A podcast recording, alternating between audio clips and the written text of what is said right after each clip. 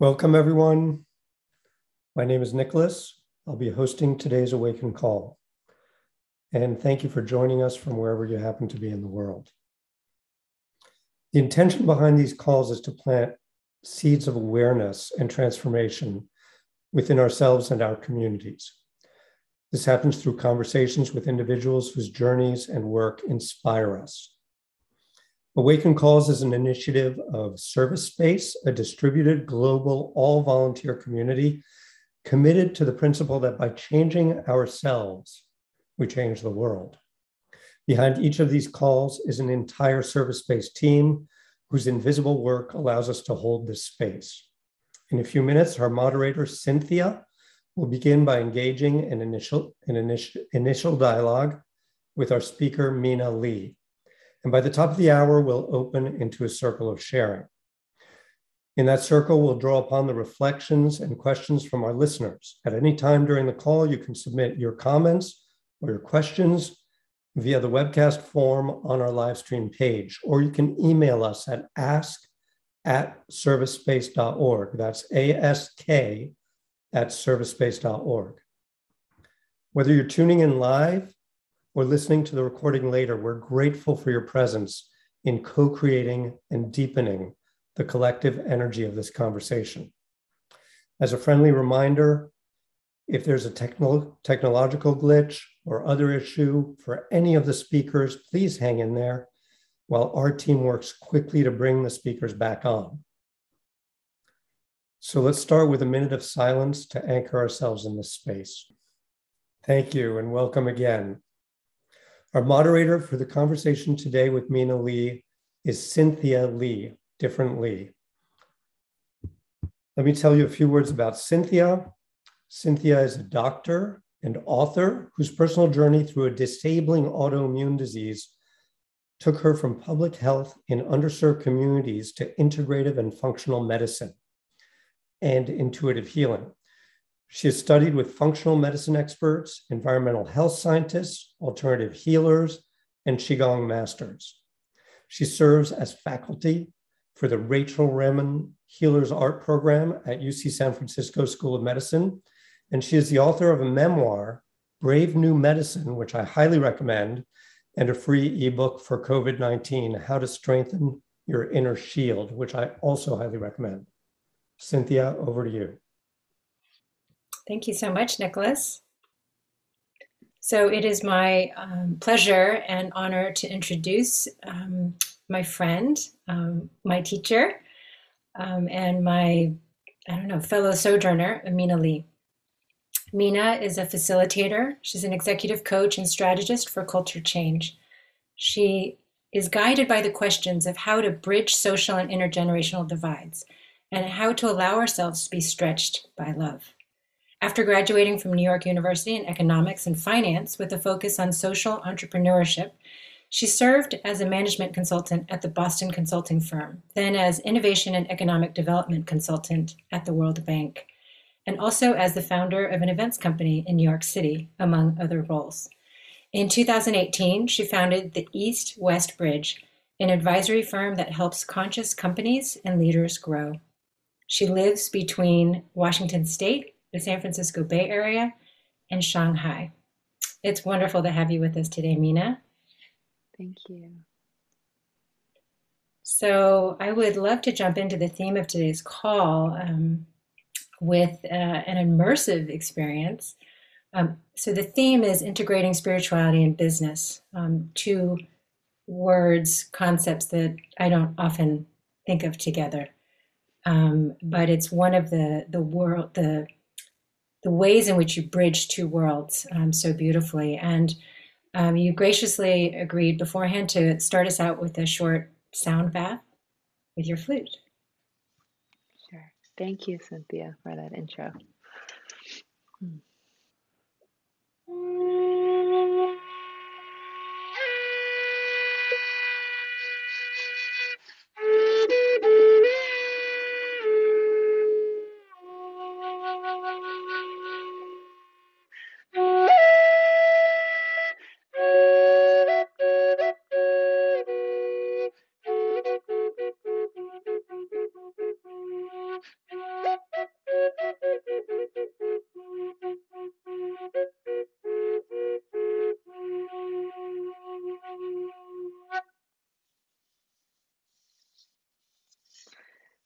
A short little intro. This is a Native American flute made by High Spirits. It's a double flute made by aromatic cedar.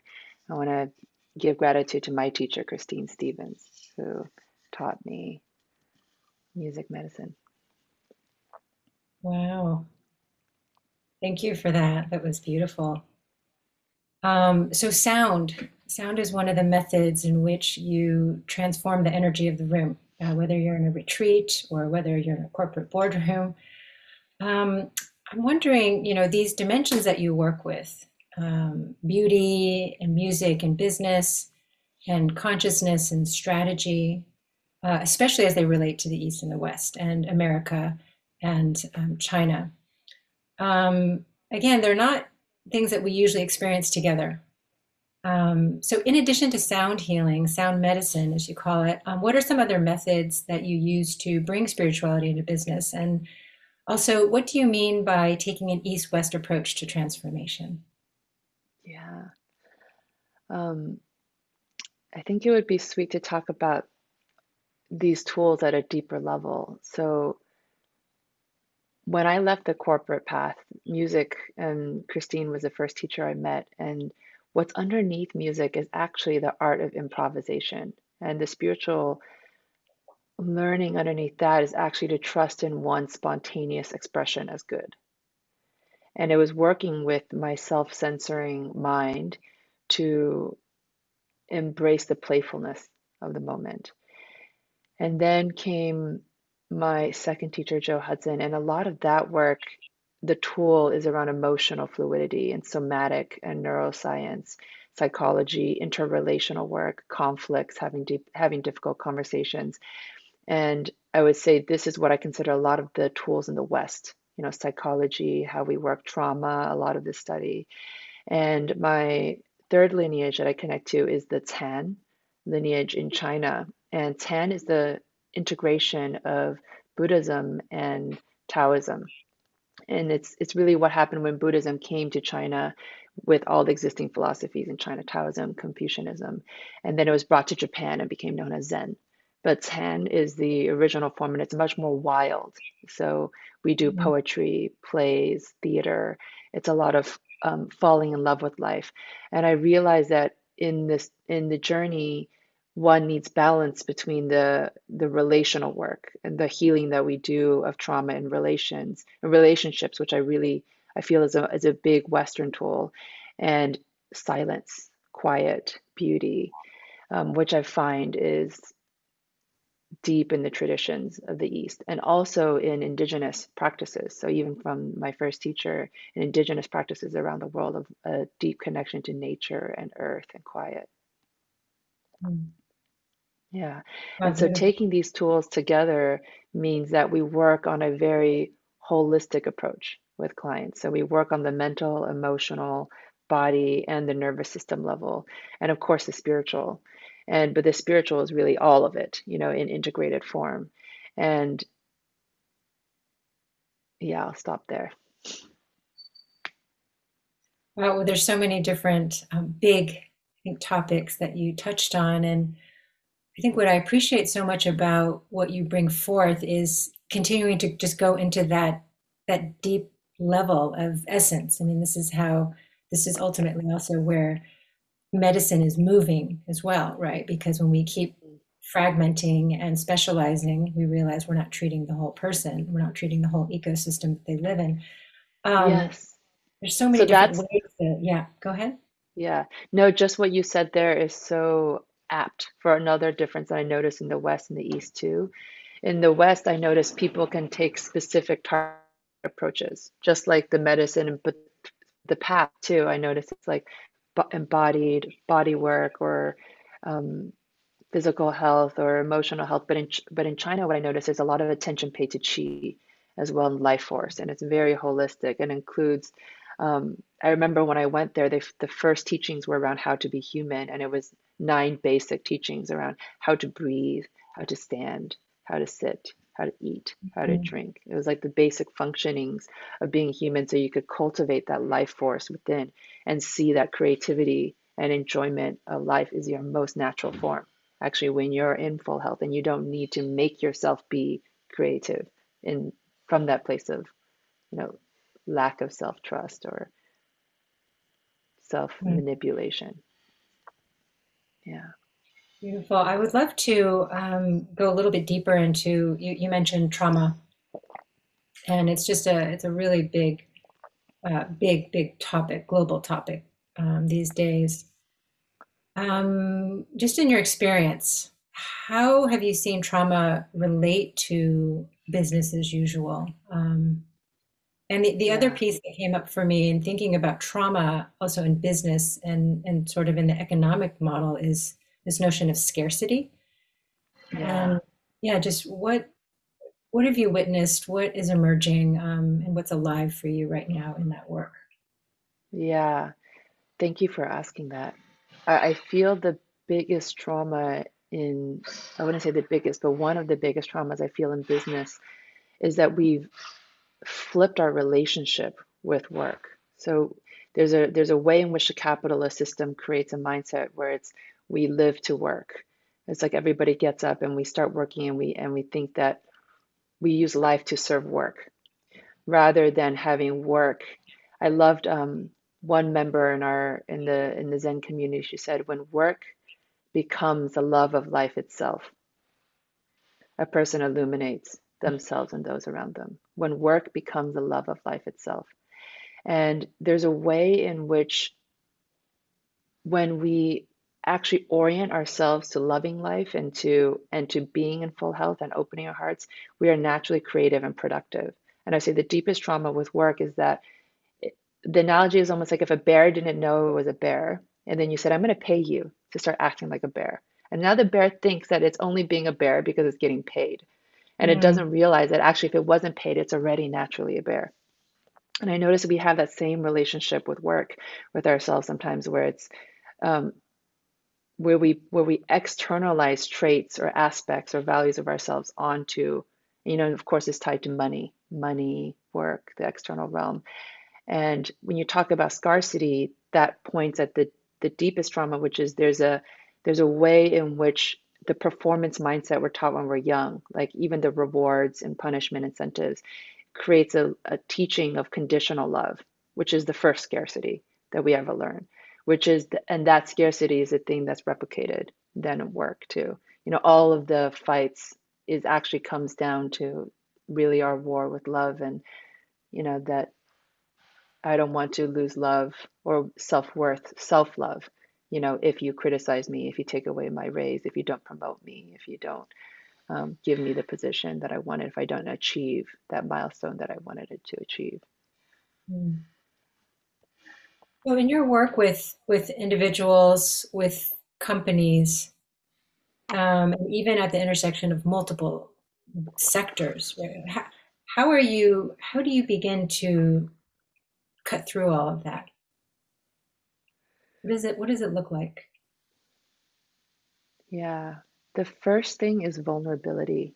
And the path to vulnerability, for many people, it's each person is different.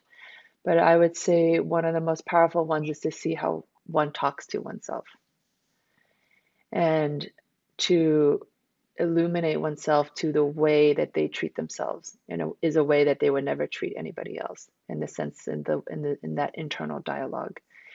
And one of the tools we use is, you know, you can even do it now if you think about the most critical thing you say to yourself, and then you think of the person that you love most in the world, you know, your daughter coming up to you and saying that to you, what would you say to her? And it's using the love that we have for other people as a way to open self-compassion to ourselves, because oftentimes people mentally know what they're doing, but it's like until they start feeling and the emotions move to, you know, feeling the grief of how they've treated themselves or feeling that self-compassion, oftentimes patterns and habits don't change. And then you need the nervous system also to be in a certain state for new behavior change to actually integrate into the person.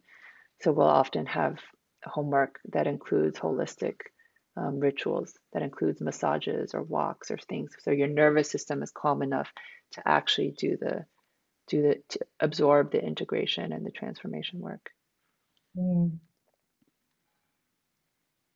think what you said also about massage, and also, I mean, really what happens with music too at the vibrational level is this reconnection to the body, which is our full self, right? So oftentimes there's this disconnect between mind and body. I think that's so powerful.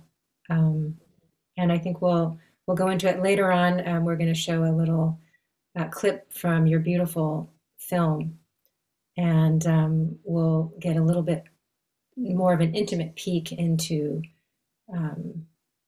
how people are transformed through this kind of work. I would say one more thing that's, so I suppose vulnerability is big and facing oneself, but I say one more thing that happens a lot in the transformation path is laughter. Like in these sessions and in these one-on-one sessions, when you see that you put yourself in these impossible binds, and when one sees the polarities they're in, it's just like, oh, the whole thing falls apart, and they're like, oh, this hasn't been working, or oh, I've been creating the very situation I've been afraid of. So for example, people who are afraid of being wrong, if you actually ask them to own their rightness, there's also a resistance to that. It's like, I can't fully own that I'm right, and I can't fully own that I'm wrong, because then I'd be arrogant or I'd be bad. And then even in any polarity, you know, it's like bad to be selfish, but it's also bad to not take care of yourself. And so the suffering starts when people are in this polarity, and when they see how they create these polarities for themselves, you know, when it's impossible to be or impossible to not be, that a lot of laughter leading to transformation, leading to the collapse of the old systems. Mm. Yeah.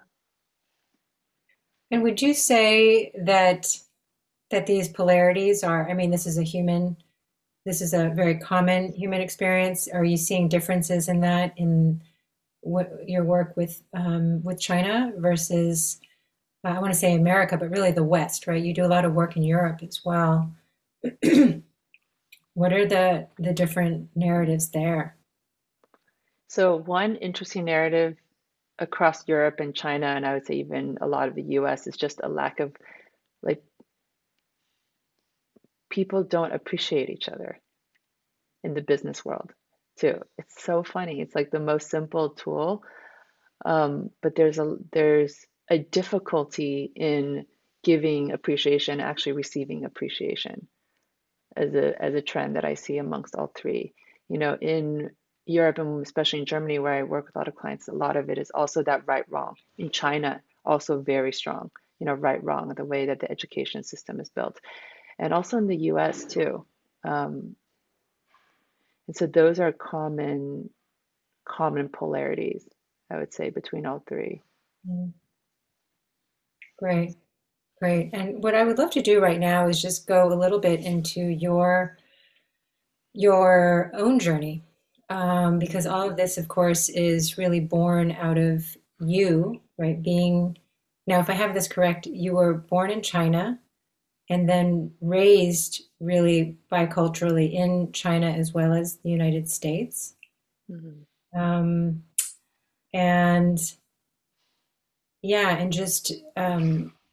Learning how to bridge those, not just the geographical, but of course the cultural divides, and also just wondering, you know, what the culture was like within your own family. So what was the culture like within my own family? Yeah, I mean, what sorts of integration and what sorts of divides, I guess, did you experience in your formative years that really began to shape how you perceive the world, how you perceived yourself? So that's an interesting question. There's a few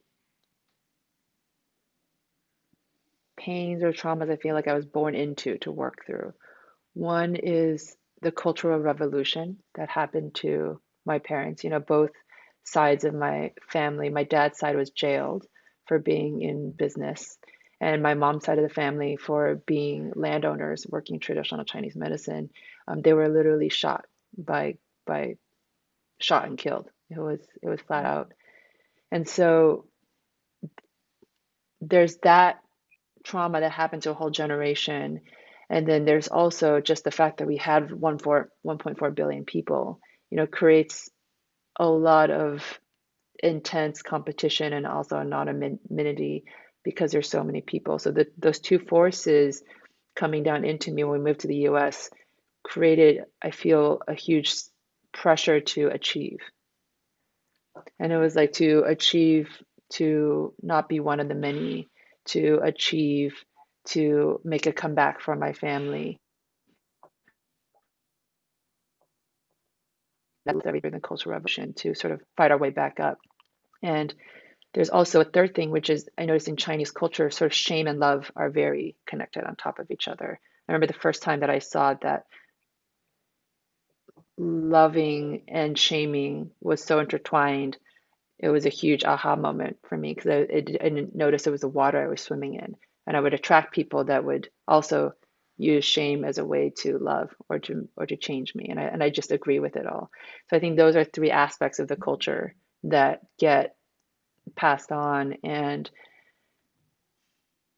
yeah, so that created a huge sense of achieving, a huge sense of not being loved just as I was. And I feel like my parents did, but it wasn't that they were not trying to, but the context created so much pressure. And I was the first one to speak English fluently. I was the first one to go to college, to complete it in the United States. And so I then had to do that for all my siblings.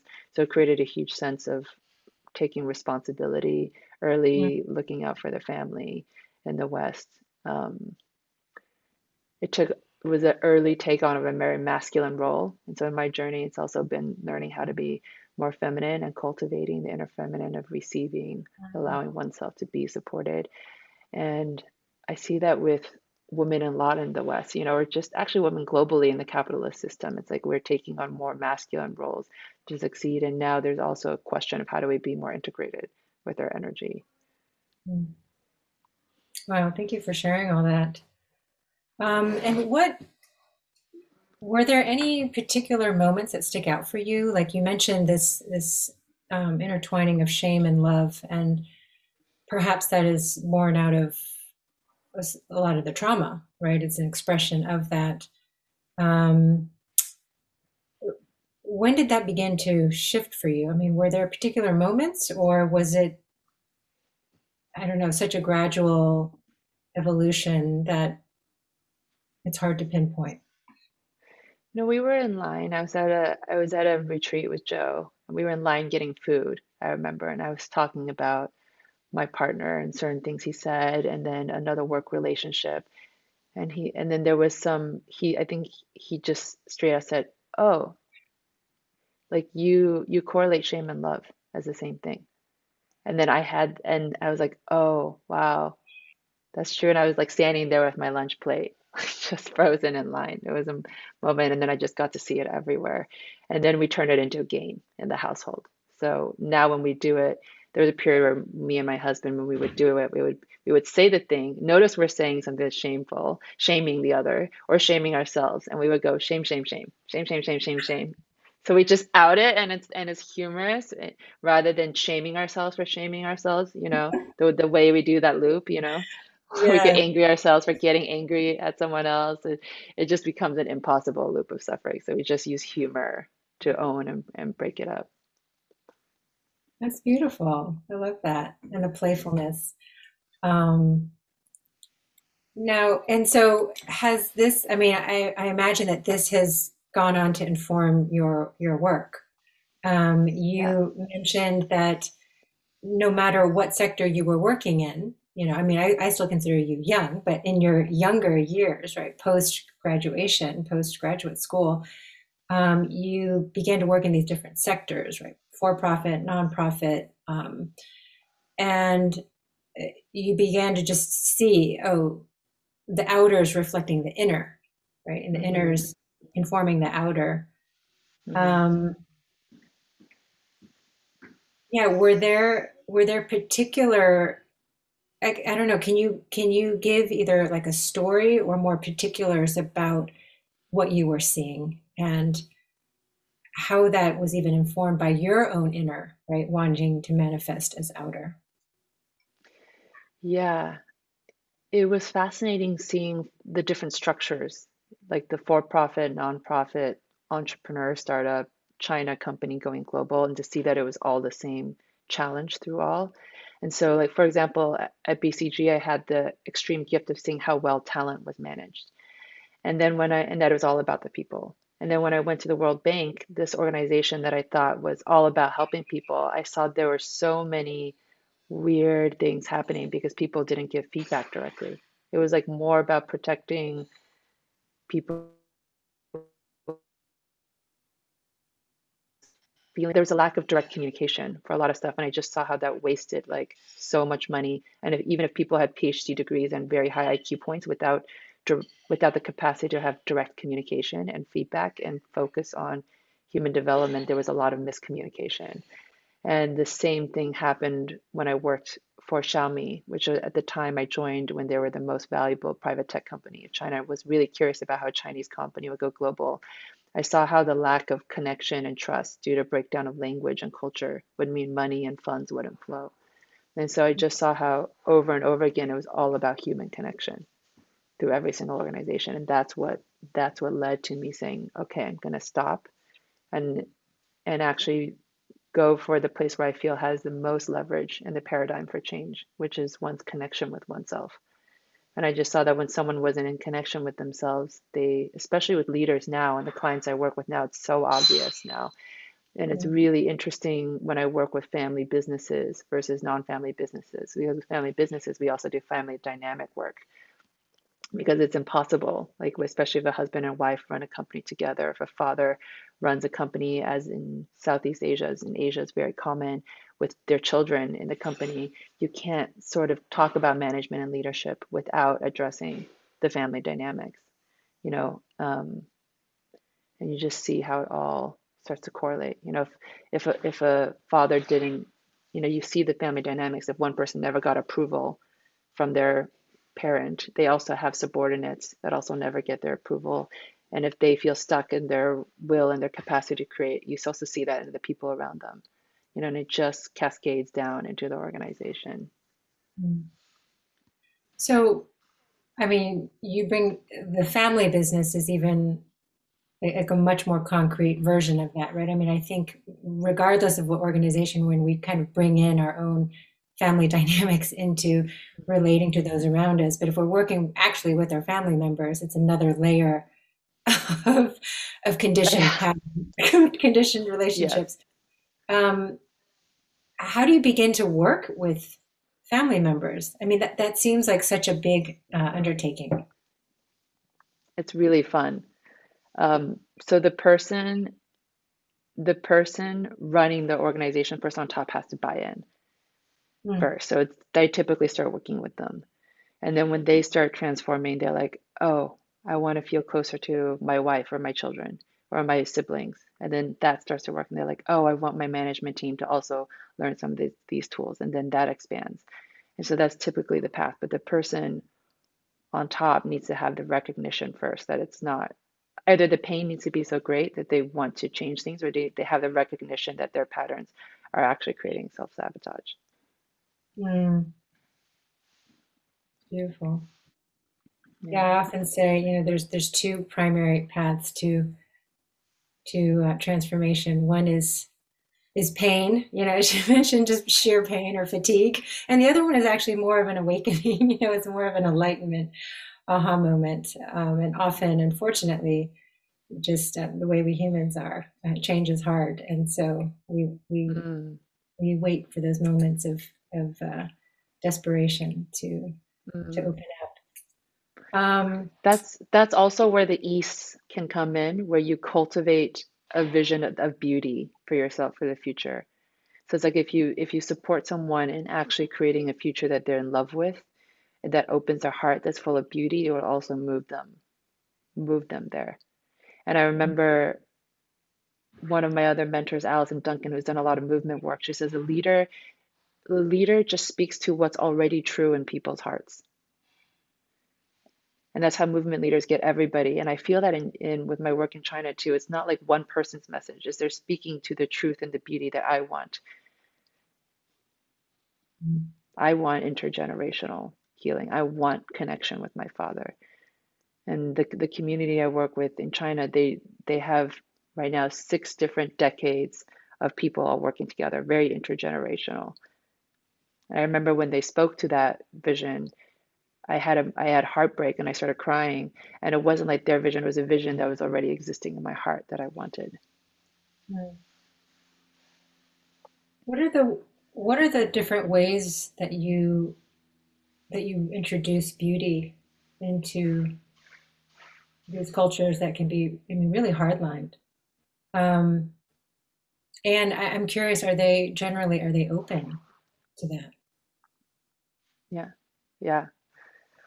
So it depends on where everybody is in the journey. Some people are open to music, to tea, to art, to reflection.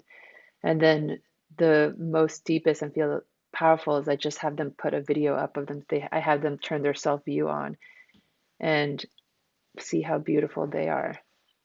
And then we do the work of what's in the way between them loving themselves and seeing their beauty. You know, they say all the reasons why they're not beautiful, why they suck, why they're horrible, why they're a worthless piece of shit. Like the language that comes out, it's like all that stuff comes out and gets excavated, and you see how every single one of those self-judgments is at the root of a lot of the dysfunction of the relationships in their life or things that they reject. And then at some point, it's like that seeing oneself as beautiful, as loving oneself is actually the deeper movement that's happening. Wow. Is there a story you could share of any particular individual? I don't know, who would really show us, you know, the power of transformation that's possible.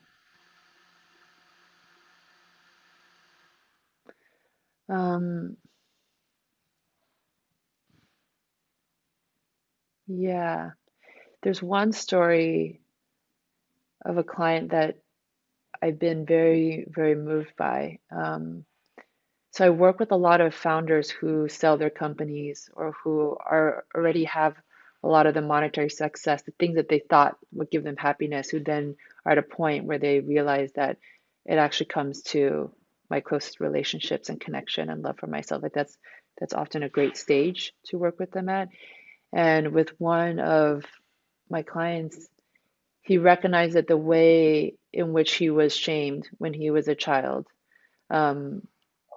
like they would make you, like his siblings would point underneath, so he would look down, and then they would slap his face.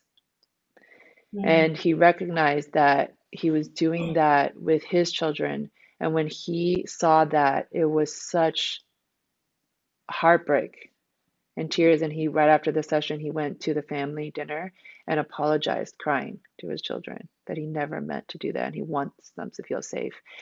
And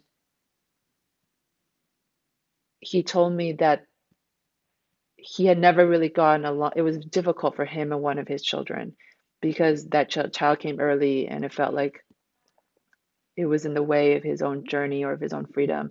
He said it was the first time that child came up to him afterwards. After that, over dinner, he said, I was a bit overwhelmed during dinner, but I just want to tell you that I love you. It was the first time he went to him and gave him a hug in 13 years. Wow. Yeah, I read it and I just started crying, sobbing. Wow. And he has gone on to do so much self-work, like his siblings now, working with his siblings, the CEOs of the company he's left behind. He's like a classic example of someone who's just let the work spread through his entire life. And that has been incredibly powerful to see that, you know, and it's all one electric network. So you see how when something changes in one place or with one brother, or with one, you know, wife, it's just ripples through. And it's been really interesting for me to be with that collective organism rather than just with the one person. Wow, thank you. I'd love to use that as a segue into sharing with everyone a snippet of your beautiful film. So as I mentioned in the intro to Mina, her most recent venture is called East West Bridge. And this is an advisory firm that helps, quote, conscious companies and leaders grow, end quote. And then in 2018, right around its inception, you organized and hosted this retreat with 28 leaders from China's healing and well-being sector to meet peers in the United States for the first time. And if I remember correctly, it was held in Northern California. Is that right? Mm-hmm. Yeah, in the Valley.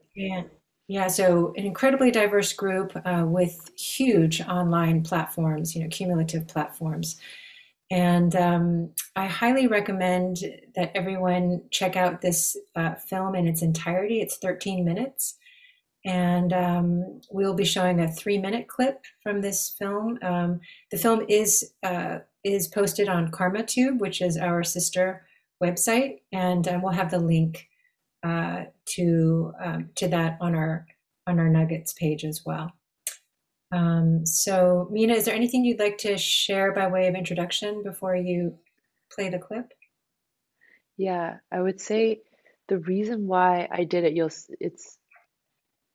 in the clip you see that on a very deep level, it's with the rift creating between my father and I, but I do a lot of mapping and ecosystem work. And I just saw that there were so many people working in silos, like people in the transformation space, like the corporate trainers are in their space and the people who do psychology training and the people who do consciousness work. And I see some of that silo in the United States too. And so big intention was to bring people out of their silos and see how we could systemically look at the movement and actually transform it.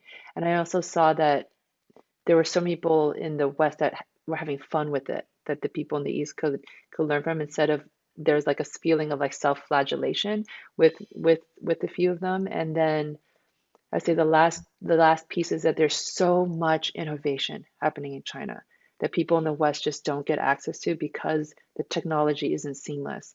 Like a lot of it happens on WeChat, which we don't have unless you can't search for things. They don't have like their Baidu is not like our Google. It's really not optimized by the activity that's actually happening in the country. It's on these apps that are very hard to search unless you're in communities. And so I wanted to share some of those innovations with the West so the West could actually learn. You know, for example, in China, a lot of the work is spread through gifting, and they take advantage of the Chinese cultural aspect of loving to gift people as a way of expressing love to increase transformation work. You know, people gift it to their families, their siblings, their community. And there's just so many technological innovations happening in China around training and education online that's happening too. So that's the context. So it was more to bring the East to the West, or was it really by both? Kind of both. It's really both. Yeah, it was like there was a lot the West could learn from the different approaches, especially technologically, to spread the movement that the East were doing. And there was a lot that the East could learn from each other in getting out of the silos. And there was a lot that the East could also learn from the West in the joy, the fun, the dreaming, the spaciousness of the dreaming in the West. And they saw how it was like a party really when we were together, rather than different silos where you work so hard. You know, China has a 9-9-6 culture, 9 a.m. to 9 p.m. 6 days a week. And so there was a cultural and content sharing on both sides, like how we do and what we do were shared both ways. Mm. Beautiful. Do you want to pull that up for us? Yeah, sure.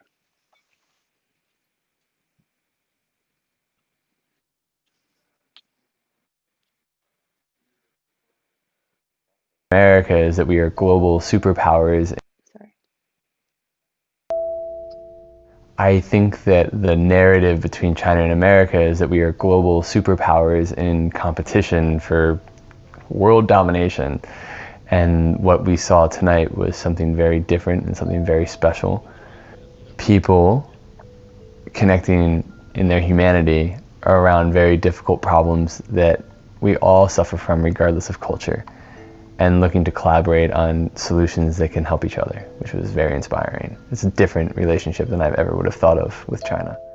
而是大家都在做一个事情，其实是一个事情，就是心理学的事业事情，就是这个为人类的一个美好，人类的繁盛的事情。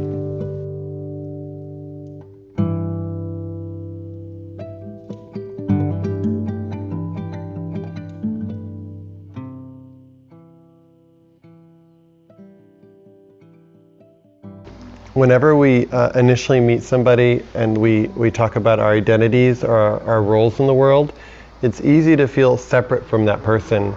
But that also whenever we feel their fact that they're a parent and we're a parent, or that we've had a certain disease, they've had that same disease, or that they're struggling with this, we're struggling with that, all of a sudden there's a closer connection that happens. And so when we can do that, all of a sudden we're on the same team.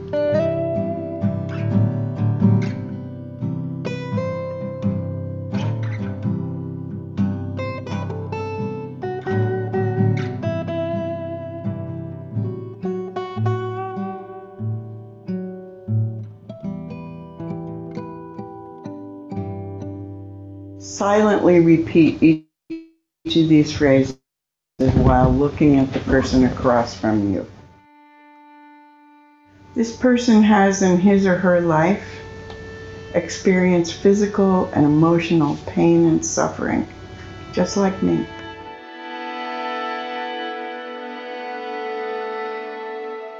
This person has felt unworthy or inadequate at times, just like me.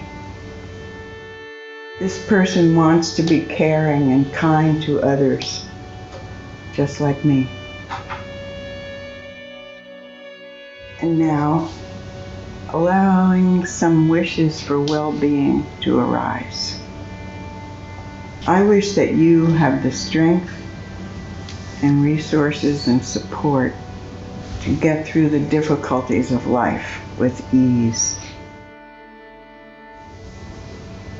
I wish that you be loved, because you are a fellow human being, just like me.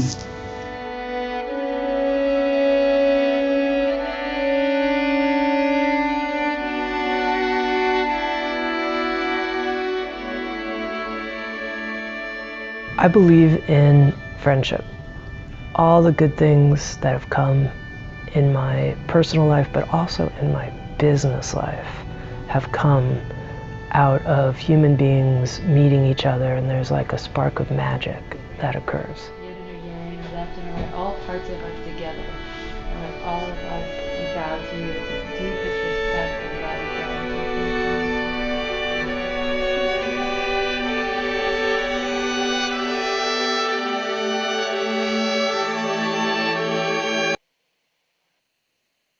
It's hard to go back into the realm of words after that.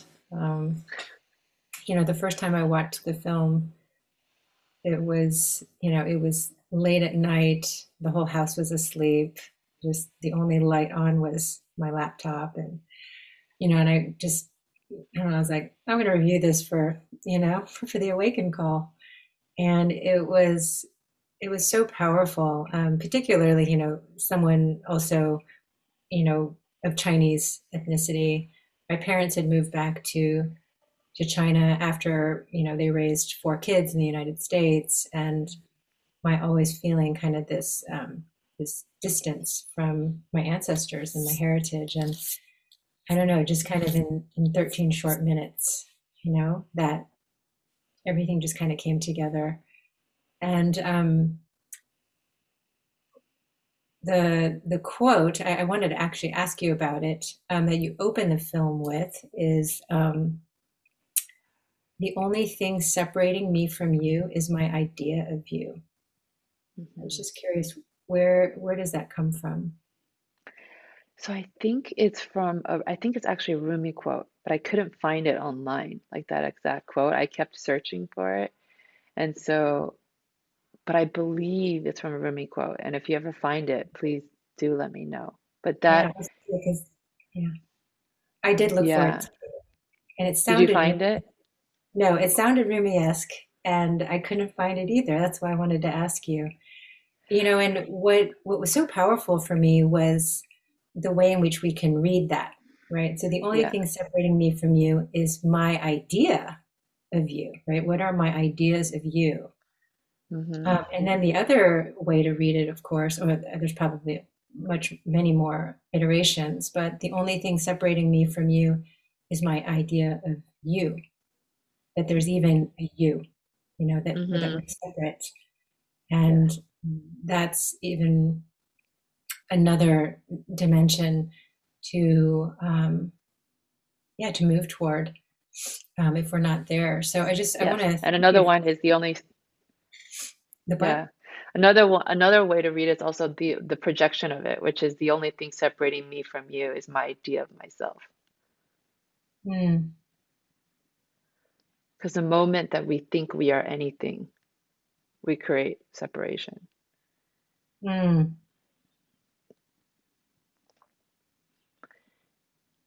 It's also rooted in intimate relationship as a vehicle for transformation in my life. And I wrote a poem about this on my website.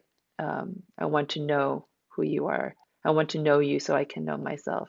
And it ends with, please take this idea that I have of you that keeps us separate. And this like impossibility of experience and trying to understand Nigel, and that he's just this changing being form that I can't seem to hold on to, or myself. And just by way of introduction, Nigel is your partner, who is an equally and very distinctly astonishing human being. Well, thank you for that that film. And again, I just encourage everyone to take some time out and really carve out the space, the silence around you to draw yourself into that experience really immersively.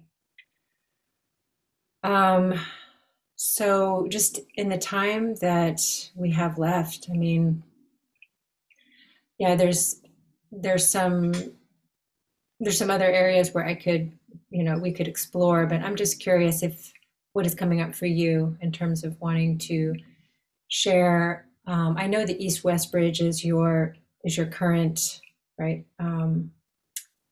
vessel that you're really doing your work in. And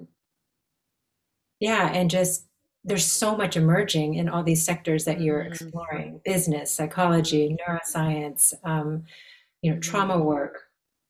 What is the current evolution? What is the manifestation of your work?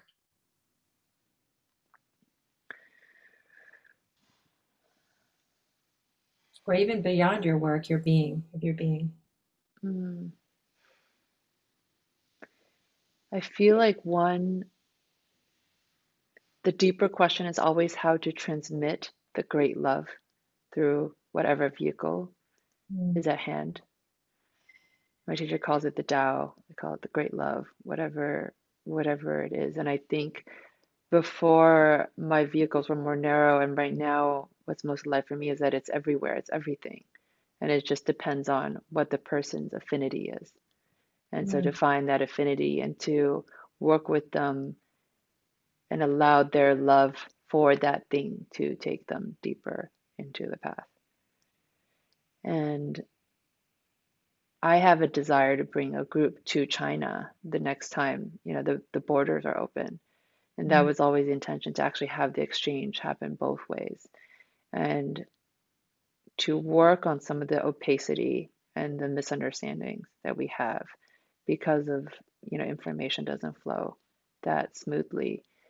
And I would love to work with the Chinese ecosystem too, and that maybe eventually even bring the two together, like to have a Chinese founder who sold and an American one or a German one come together and actually discuss and share and learn across cultures, their paths and stuff too.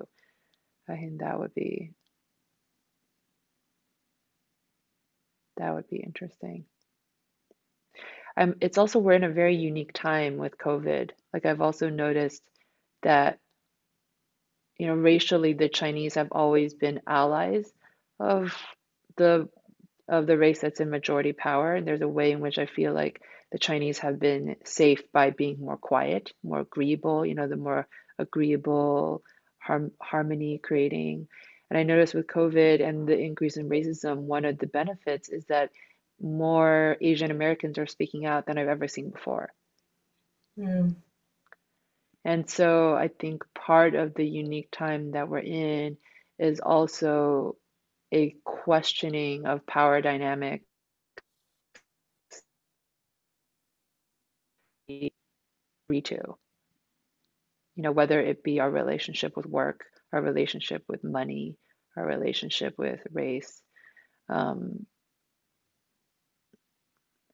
that we're in a unique time to recreate the story or to be free of all stories. But I feel like in every person there's a path, and sometimes skipping to wisdom, I notice it's deeper in the path, can confuse a person. So for example, at some point in the journey with emotions, there's a learning that emotions also aren't real, in the sense that they're manifested from thought and from ego. But if you tell that to someone who hasn't actually felt and embraced and fallen in love with all their emotions, it can be another tool that's actually more of a shadow than a freeing, because now there's a way in which one can create guilt or shame or judgment towards oneself for having emotions. And it's a very interesting. Could you parse that last thought a little bit, with a little bit more clarity for me? Yeah. So it goes back to my own path. And I was like, wow, I'm so lucky to have learned it in the order that I have, which is, it was all about the heart. And then it was about the silence and the lack of identity. And I noticed that if I had gone to China first and I had heard phrases like emotions are real, or like they're created, or like emotions are connected to your fragility of your ego and the fragility of the self, like all those words taken out of context could have, for someone who hasn't explored emotions, could have led to shame and blame and like, why am I feeling like so sensitive to this person? And why have I gotten suddenly so triggered? And I'm criticizing myself for being triggered with the person and not having enough identity. Like the spiritual path has become co-opted as the ego, as part of the identity path again. And I noticed that I had to go through the work in the West first, around fluidity of emotions, like not knowing, not having any idea of emotions, and then going very deep into rage and grief and joy and pleasure, to learn that it was all the same. Like when you move through any emotion deeply, you feel all the other ones. Or in deep gratitude, there's deep grief, you know, but I feel like if I got that out of order, it would have slowed down my path. Or it would have hampered. It would have been harder actually for me. And I think the fact that I didn't go to many teachers, but it was just the one, and then just the one. I got to not have any. I received the gift of not having. My innocence and my ignorance gave me the gift of not having any projections and just going direct into the experiment, into the experience. And one thing I notice in the West is sometimes there's a lot of like shopping around, especially with all our platforms that we have. And sometimes that can be enabling for you to find the tool that works best for you, but it can also be a shadow, and that it can prevent depth. And so. Would it be accurate to say, to paraphrase what you were sharing as, before emptying, we need to fill. Like if we start empty and then we try to empty, get a little bit stuck. Well, you can't start empty. It's like trying to empty without acknowledging that you're full. Yes.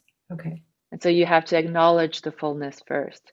And a lot of the work is in loving what has been shamed and blamed. Mm-hmm.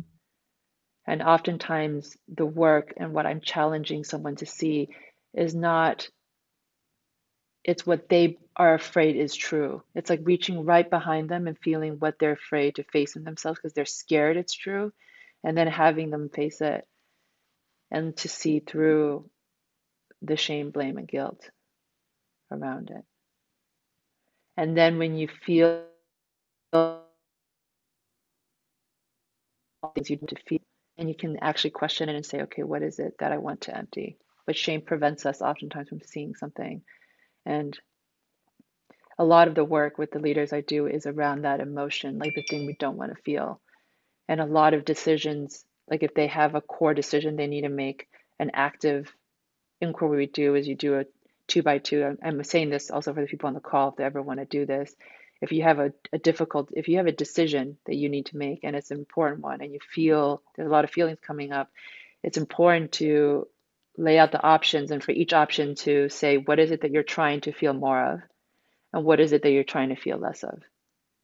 Because every decision we make is actually to feel more of or less of something. But when we don't recognize that, we make decisions that are actually to not feel something, which are actually not very good for us because we're not actually operating in the rational mind, or the perspective is very narrow.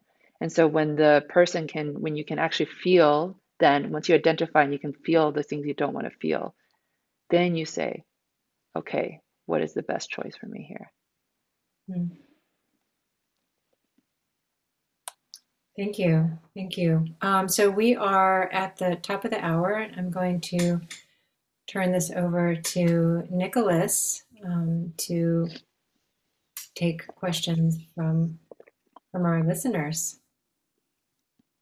Great. Thank you, Cynthia. Thank you, Mina. This has been so interesting. So I want to jump in at one of the questions that came in from a listener, and I'm just going to add my own spin on this because I related so much to it. So before I say the question from the listener, I've noticed that as I add sort of opening practices in my life and calming practices and connecting practices, I've been meditating for 25 years. The more I meditate, the more I'm able to cram my life with more stuff and handle more pressure and, ratchet up my achievement mentality.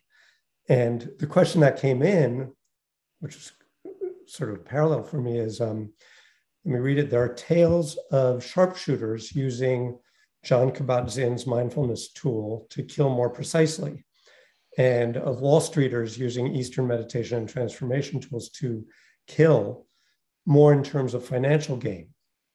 So how do you, Mina, think about the business world's use of tools of transformation as what ends up being tools of greater hegemony?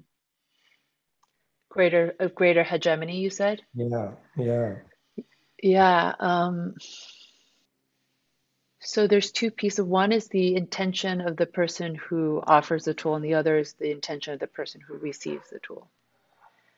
And so both sides, I think, have an importance of responsibility to take. But I think all you can really control is the person as yourself, as your own being, the person who receives the tool. And yeah, it's I think there's a way in which simple tools are very helpful, like just a simple tool of becoming more aware of your body, becoming more aware of your thoughts. But I think what can be dangerous, I notice, is if the business world gives tools without additional support. And what I mean by that is sometimes if you give a person a lot of silence or a lot of tools go deep and a lot of trauma comes up, but you don't have the supporting tools to process that trauma, it can be a painful experience. But then also, how do you ever know? Because what if they go on and then find their own trauma therapist or their support for people? So it's also impossible to say this is good and that is bad. But I think it is ultimately a good thing that the conversation is even happening in the business world, that these tools are even being considered. And I do think the bigger conversation we need to have is how we functionalize ourselves. And how do we stop treating ourselves as tools and functions? And how do we trust ourselves that when we are in our fullness and our life force is full, we are naturally creative and amazing and beautiful beings. And do you think so that functionalization, if I can call it that, of using these tools and maybe seeing ourselves differently will also influence us to use the tools maybe for different purpose? Mm-hmm. Yeah. Have you seen that? Do you have examples of that? In terms of people using these tools and companies to find their deeper purpose? Yeah. What do you mean? Yes, I have seen it. There's a China company that we were at a table together with my Zen teacher, and she said, our staff treats our clients horribly. And I remember my teacher looked at her and she said, where do you think they learned that from? Got up and walked away. And this businesswoman found her and she's like, okay. So the transformation really started from within. She started to create a really strong team culture. She started creating community circles. She started creating teams more like communities so they could start to collaborate with each other. And what I saw was the unlocking of each individual's desire for connection, actually be owned and be brought to the surface. And oftentimes I've noticed in the business world, even in just the normal world, our pain of thinking that we can't have what we want makes us suppress our want. So then we walk around becoming increasingly numb. And so I think a core part of the practice is, first we just own our wants and our deepest desires. And so much of the trauma and the conflict in modern society is people trying to manipulate and focus on the other person's want rather than owning their want because they're afraid they can't have it, and that fear of feeling rejection. And then at some point in the path, you realize that the experience of wanting is enjoyable and you are wanting all the time. And if you just be with the experience of wanting without needing it to be fulfilled, there's also deep joy and pleasure and enjoyment in that. And so it comes back up to how do we just even allow ourselves to feel it and to have access to it. It's so interesting. Is there also part of this that's momentum? Like you'll see people who, as you talked about in your family, they had to gain or regain economic security for themselves and their families. There are people who have been on the path of gaining economic security for themselves and their families and have gone way beyond, multi-generational wealth. And yet they're still running as fast as they can to do the same thing, to play the same game and just get more. And not even stopping to notice that maybe it's not as satisfying as it was because it's just the game they're in. Yeah. Are you talking about a sort of mindset shift for people who do some of the work you're helping them do? Yes, that's very common amongst the people that I work with. It's this recognition that when they're at what they thought they wanted, and it's absolutely more than multi-generationally complete taken care of, that they end up having to face the emptiness inside. And the way they, better, more, and underneath that, a fundamental feeling of never being good enough. And it doesn't change when you have 100 million or a billion. It's all this chasing and running. And until you come back and face yourself, do you learn to rest in the goodness of your soul? And then there's actually true peace. And then whether or not what you have just becomes less relevant. And one of the core ways to start doing that work is just with the relationships closest, just because that's one of the easiest paths to opening that heart, to feeling more connected, to addressing some of the emptiness. And oftentimes people have difficulty at that phase, like loving themselves for being useless, loving themselves for doing nothing, loving themselves for achieving nothing. And a lot of the self-loathing at that point becomes, you have to face it. You know, you begin to question it. Yeah, it's funny. I'm reacting to you even as you're speaking, and I'm thinking, you know, I am what I've done.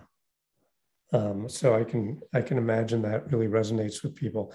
I've got a question from a listener who, and this may play into what you were just saying about starting with the people who are closest to you. This listener is really interested more in your family dynamics, and said, it's often said that immigrants at their best can attain the best of East and West. And do you feel as if you've received that? And what do you see as the best of each? That's an interesting question. Before I answered that, just to your last comment, I remember I was at a retreat and my teacher had said, it's not love if you have to do something for it. Mm-hmm. Yeah, because I run that achiever pattern in me and a lot. Okay, so so being in between the East and the West, it's been very interesting. The best of both. I wouldn't say there's a best, but I can tell you the gift that I've gained from both.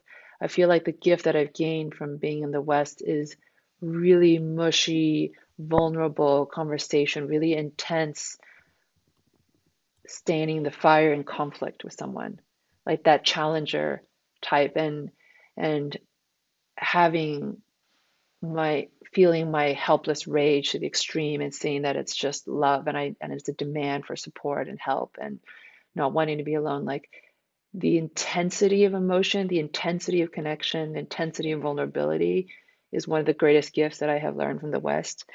And I would say the indigenous practices that I've learned, I say it's global, it's not West or East. And then I say the greatest gift I learned from the East is that in doing nothing, I am everything.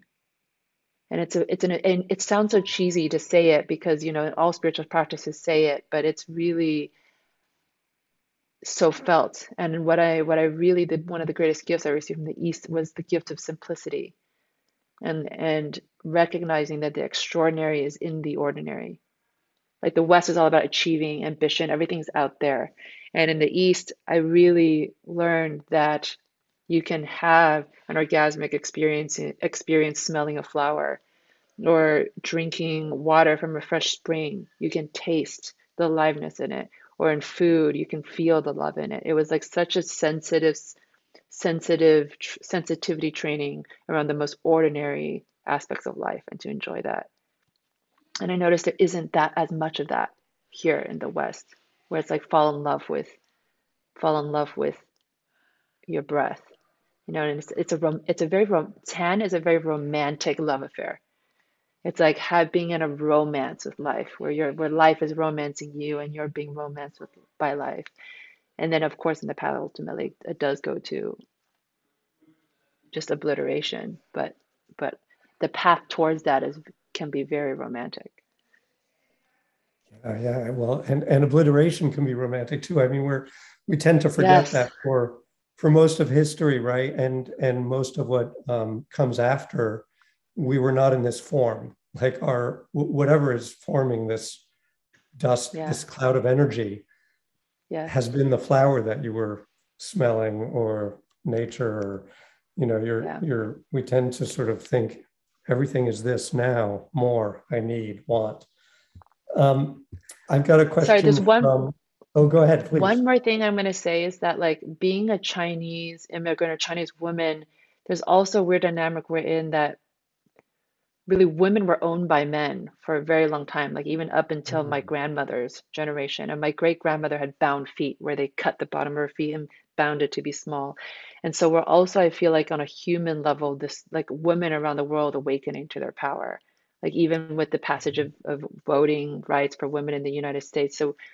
So, and one of my teachers has said that, like, with the awakening of desire and power in women, it does create this interesting, energetic time we're in, that there's a lot of opportunity for insight, awakening, realization, enlightenment, just because the world is trying to balance energy out. Yeah, I know that sounds a little bit cryptic, but it's also like being between the two cultures. It does create tension for feeling like I have to choose between one or the other, you know, or like how I spend my time between one or the other, and the choice between, it's really a choice sometimes I feel between the ascetic path and the material world. And that's why even this conversation about business and spirituality is my attempt to integrate the two, that the ascetic and the material doesn't need to be so separate, or the illusion of it can be seen through. No, it sounds like you're in such a unique position to really understand sort of the disintegration that, you know, causes a lot of suffering in so many of us. I really appreciate that.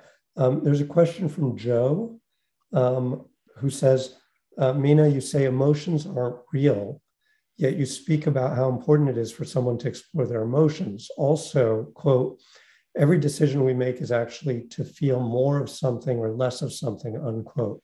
The idea that emotions are not real seems in conflict with, sorry, just lost my line, seems in conflict with the importance of the emotions in the work you do. Can you speak a little bit more about this and clarify? Yeah, I'm like, is that Joe, my teacher, asking that question? It's like, that's what I was asking. Yeah, it's an important clarification. So I believe that the modern psychology definition of emotions is also, it lives directly, if you look at the scientific definition, I remember it had to do with emotions are a response, a physical and somatic response to stimuli to the ego. And so there's this question of, okay, so if you don't believe in the ego, then what happens to the emotions? Because it's not about destroying or getting rid of it. And the line, emotions aren't real, is not,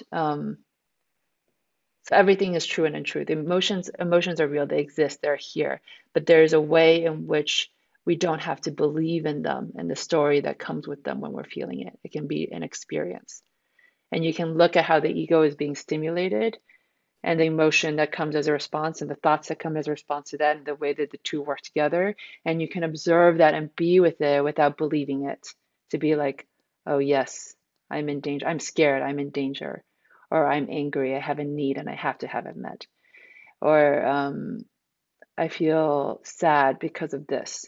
And so the emotion and the thought at that point, you can see its relationship to the belief of the identity, and then actually see it is there and you can enjoy it. So it's still real because it's there and you can enjoy it, but it's unreal in the sense that it doesn't have to be, the story that comes with it doesn't have to be believed to be true.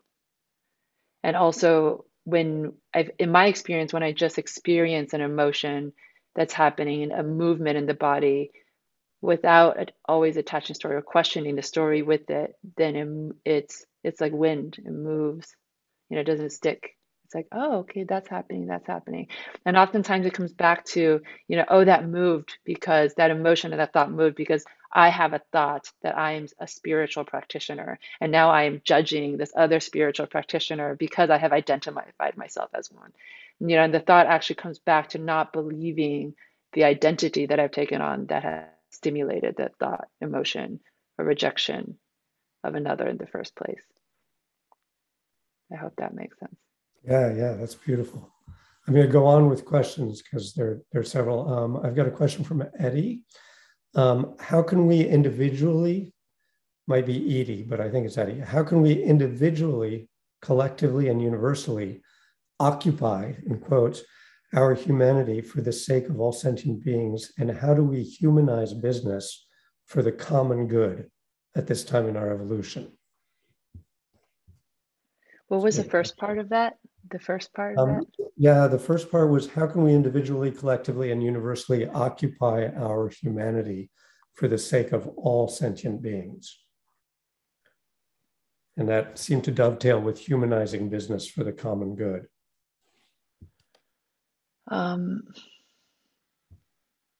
So The immediate thing is it starts with you. I know that can sound cheesy, but it's true. I feel starts with you. What does it mean to embrace your humanity in this moment? And then collectively, I think as more leaders awaken to this work and come into community with each other, they normalize it. So I see in China, in my community, we have groups of founders that come together to do the work. And what they do is they normalize it in their industry by doing that, by feeling that they're not alone. And then thirdly, I feel is to tell stories. The more stories we tell and celebrate this in the public, we can begin to. The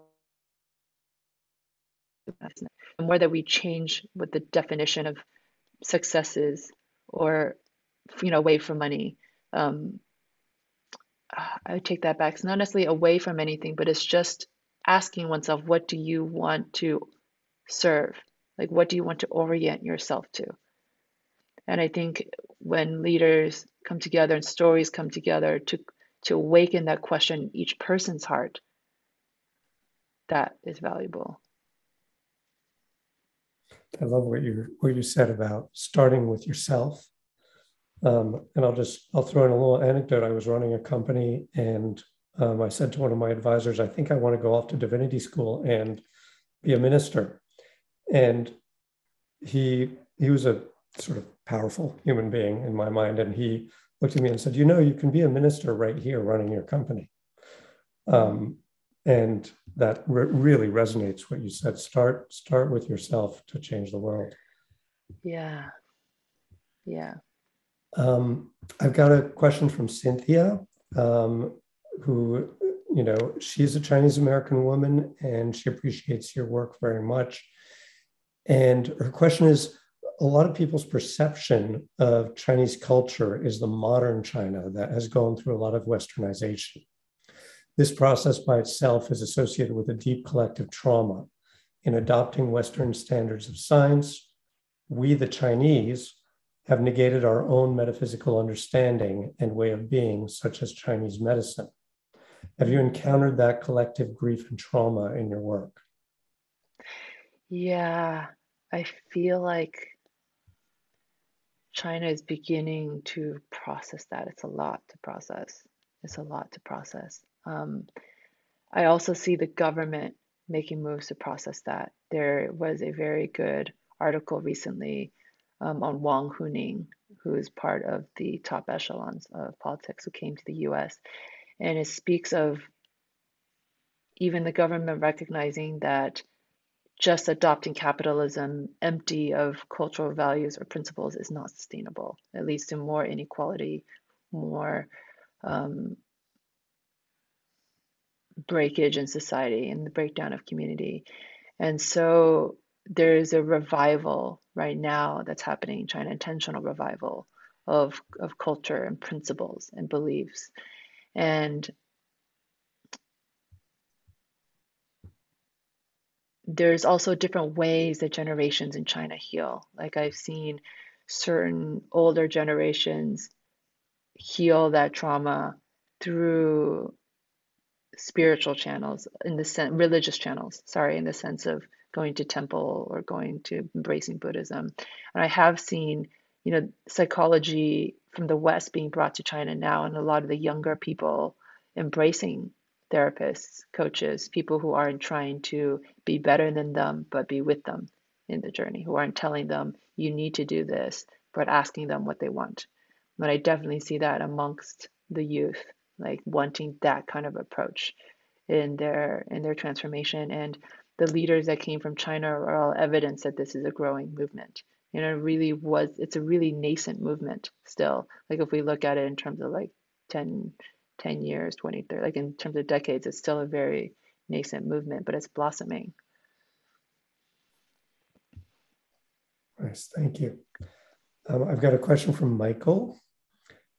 How can your work, or can your work, either way, be translated so that it is directed towards communities where in some sense the community is the focus, where normally the focus would have been the organization? Absolutely. So it's the same thing, because an organization is ultimately many communities. And the only difference is power dynamics and hierarchies are more evident or directive in organizations, but absolutely. And I do work with communities, and even what I see, there's one participant who came, Jiao Zhou, her entire organization in China is to train communities to support each other. And so instead of training therapists or coaches, she says, come with community members. We train you to support them out and continue to do this work in your communities. And so her name is Jiao Zhou, Jojiao. And I'm happy to connect anybody with resources with people in China, that's the stories and people I'm talking about, if you want to learn more. But she takes her approach even is specifically targeted at training communities.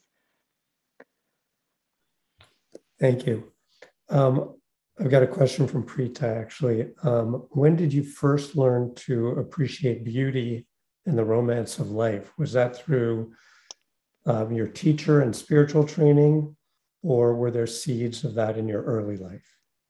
So I thought it was that. And then I had a very good friend come visit 2 weeks ago, and he said, you've always like made a million sounds when you eat because you're enjoying food so much. He's like, I've always seen you just be crazy about the sensual experience of life. But I did have one very powerful moment with my Chan teacher. The first time I went to China, I went to live with her for 2 months. And she was like, do you want to learn how to talk to these flowers? I was like, yes, I want to learn. And she's like, okay, come here. And we both go there, and we're crouched on the floor, and we're looking at these tulips. And she says, okay, close your eyes, go inside. She says, don't try to do anything. Don't try to understand or reach towards this tulip. Instead, let yourself be seen. I remember I was sitting there and opened my eyes and I looked at this tulip and I just let myself be seen. And it was a very powerful experience of letting myself be seen, feeling the beauty of the tulip and that I was beautiful. I was so beautiful. And then like just feeling like big love that was coursing through the tulip and beauty and me, which was me. And it was all instantaneous, and it felt like this like falling. And that was a very powerful moment for me in beauty. God, that's beautiful. Thank you. I've got a couple more questions. This question from Raju. How does the West humble itself to learn the successful Eastern way of work that leads to loving life itself, in quotes? And what does the East need to humble itself to? The first thing that comes up is in the West, it's letting oneself feel, I need you. Like we need each other. I need you. And to even turn towards the relationships in your life and to let yourself feel without resistance the need. And there's a difference between I need you and I'm going to go out of myself to get something from you to fill myself, the codependence need, versus a feeling of surrendering to one's innate and factual dependence on, like, you can't take a bite of food without 50 people having worked to bring that ingredient to your table, you know. And it's an opening experience into, and it goes deeper into oneself, that need, rather than out into the other. And I would say for the East, let's enjoy ourselves. We can have fun. I think that's one, like, to really enjoy and embrace like enjoyment, because there's just so much hard work and competition and intensity. Yeah. Nice. Well, let me close with a final question. How can we in the Awaken Calls community and the broader service space ecosystem support your vision and your work in the world? I feel like the deepest thing I'm standing for is love. And I feel like that's the gift I've always received from all of my teachers. What they're really doing is they love, like, loving me so much that I learn what love is by experiencing. So it's continuously asking oneself, like, what, like being in tune with one's own heart in the community and doing that work.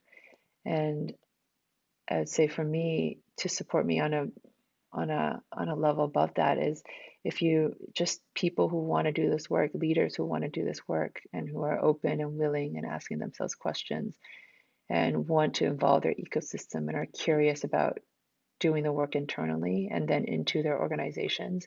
I would love to meet those leaders where they're at and to do that rippling work and to be in the curiosity of how we ferociously, like, love in the complexity of relationship and increasingly complex relationships as organizations grow. You know, how do you sustain that frequency? Thank you. I'm gonna take away from this, I think, and I'll just say this before turning it over to Cynthia, that the image I had a lot of the time when you talked is just to turn the mirror to me, you know, as I walk through the world and have all these thoughts about everything and everyone and judgments, and really start in here if I want to make change. So thank you for that from me. And Cynthia, please take us to close. Well, I thought I would read a couple of stanzas from one of your poems, Mina, just to give a glimpse to us of how you experience the extraordinary and the ordinary. And it's playful, it's luscious, it's all of it. It's really you kind of merging with this oneness of this little lychee fruit. And then after that, I'm just going to read two stanzas, and then I'd love to invite you to play your wooden flute again and just take us back into the silence, and we'll just close out the call that way.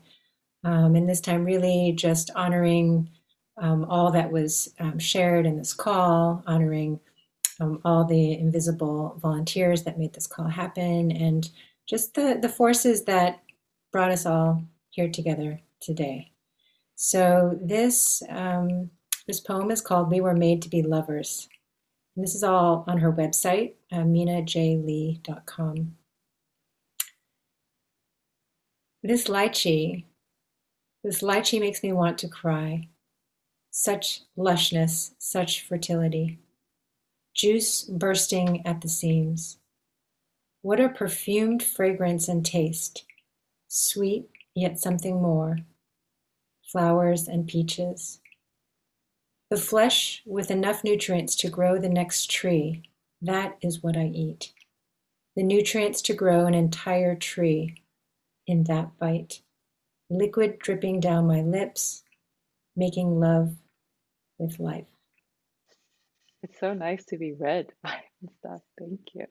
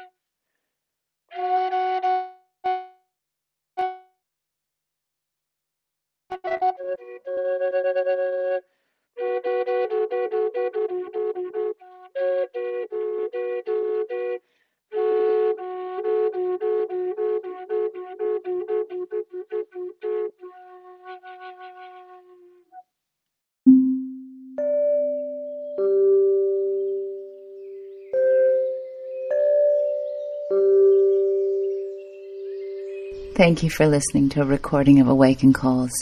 To access archives, visit us at www.awaken.org. And to get more involved, volunteer at www.servicespace.org.